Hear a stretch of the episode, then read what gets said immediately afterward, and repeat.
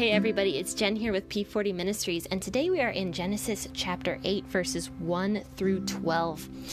And in previous podcast episodes in Genesis 8, um, Noah had just built the ark, and the 40 days and 40 nights of rain and water had finally stopped. So now we are in Genesis 8, verses 1, and I'm going to read to verse 12 in the WEB version today. God remembered Noah and all the animals and all the livestock that were with him in the ship. And God made a wind to pass over the earth. The waters subsided. The deep's fountains and the sky's windows were also stopped, and the rain from the sky was restrained. The waters continually receded from the earth. After the end of 150 days, the waters decreased. The ship rested in the seventh month, on the seventeenth day of the month, on Ararat's mountains. The waters receded continually until the tenth month. In the tenth month, on the first day of the month, the tops of the mountains were visible. At the end of forty days, Noah opened the window of the ship which he had made, and he sent out a raven. It went back and forth until the waters were dried up from the earth. He himself sent out a dove to see if the waters were abated from the surface of the ground, but the dove found no place to rest her foot, and she returned to the ship to him for the waters were on the surface of the whole earth. He put out his hand and took her, and brought her into the ship with him. He waited yet another seven days, and again he sent the dove out of the ship. The dove came back to him at evening, and behold, in her mouth was a freshly plucked olive leaf. So Noah knew that the waters were abated from the earth. He waited yet another seven days, and sent out the dove, and she didn't return to him any more.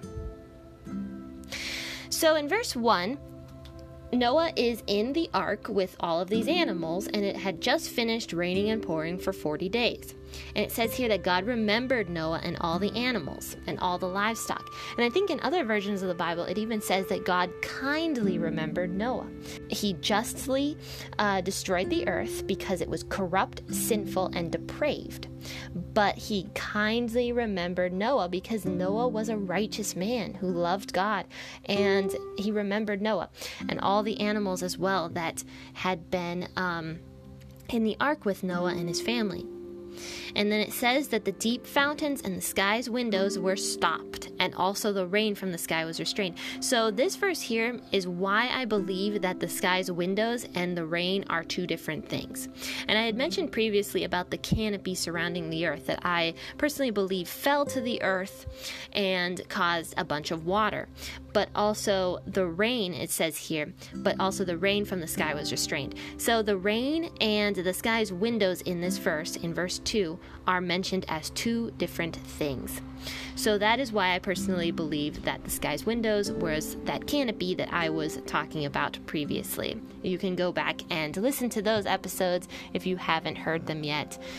And then in verse 3, the waters were continually receding from the earth because God caused this big wind to pass over all of the earth and the waters began to subside.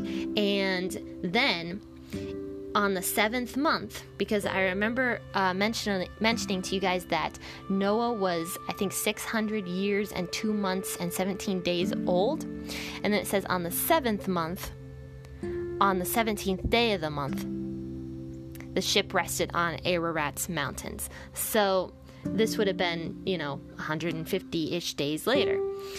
And Ararat's mountains are in Turkey and also Armenia, the Armenian and Turkey border. And I believe they claim they found the Ark, I think back in 2009.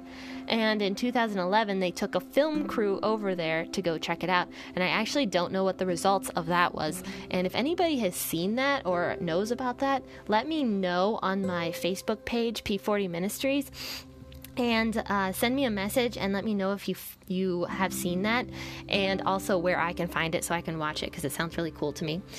So the waters were continually receding until the 10th month. And then in the 10th month on the first day of the month, the tops of the mountains became visible. So after another 40 days in verse 6, Noah opens that window that I had talked about previously. There was a little window, window for uh, ventilation that God had commanded Noah to build. So Noah opens up that window and he releases this raven. But the raven goes back and forth and back and forth, and it never says whether the raven returned to the ark or not. So I don't know why Noah chose to send out a raven, and there are so many different speculations as to why Noah chose to send out the raven. But for me, I personally just believe that Noah just chose a bird and sent him out. And um, it doesn't say whether the raven came back or not, but it's implied that the raven did not come back. And a lot of people believe because of the death that had occurred with the Nephilim that the raven feasted on the bodies. I don't know if I believe that or not. I, I, I have no clue. But in the Bible here, it says that um, he sent out the raven and it went back and forth until the waters were dried up from the earth. So to me, I think just maybe it kept flying. I, I don't know. Um, but that's what it kind of implies. But if the raven did come back, it doesn't say whether it did or not. And then he sent out a dove after that. And doves are notorious for enjoying a resting place. And they will keep returning to that same spot over and over. So we have a little dove family in my front yard. And every single day, I'm telling you, at around 6:30, these doves come and perch on the wires in front of my house every single day and then they stare at me through the windows and they are notorious for having a roost or a nesting spot or something like that. So doves will return.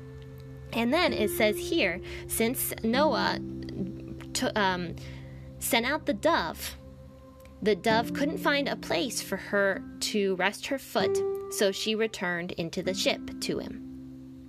And Noah knew at that point that the waters were still pretty deep and it was probably not safe for his family and for the animals to go out yet.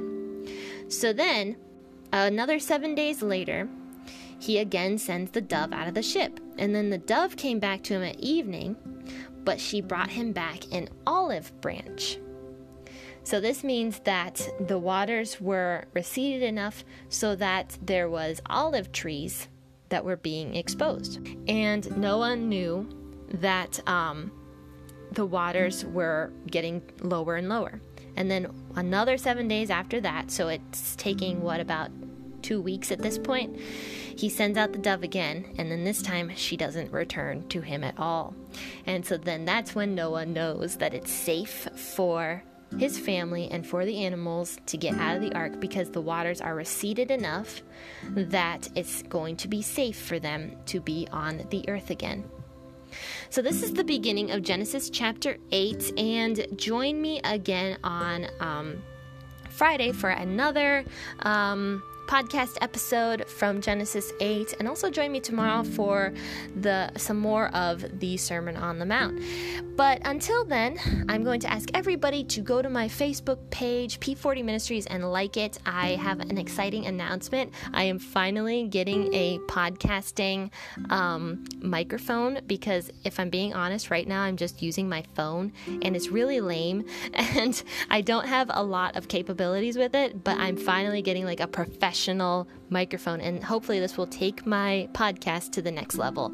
So, thank you guys all for your support, and go to my Facebook page, P40 Ministries, and make sure you like it because I do a lot of updates on that as well. And make sure you share podcast episodes that really touch you and mean something to you that will not only help me, but it's also helping other people um, learn more about the Bible and the gospel. And that is what we are called as Christians to do is to spread the gospel.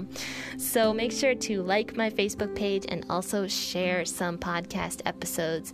And as usual, I am asking everybody to join me tomorrow morning 6:30 a.m. Bye guys.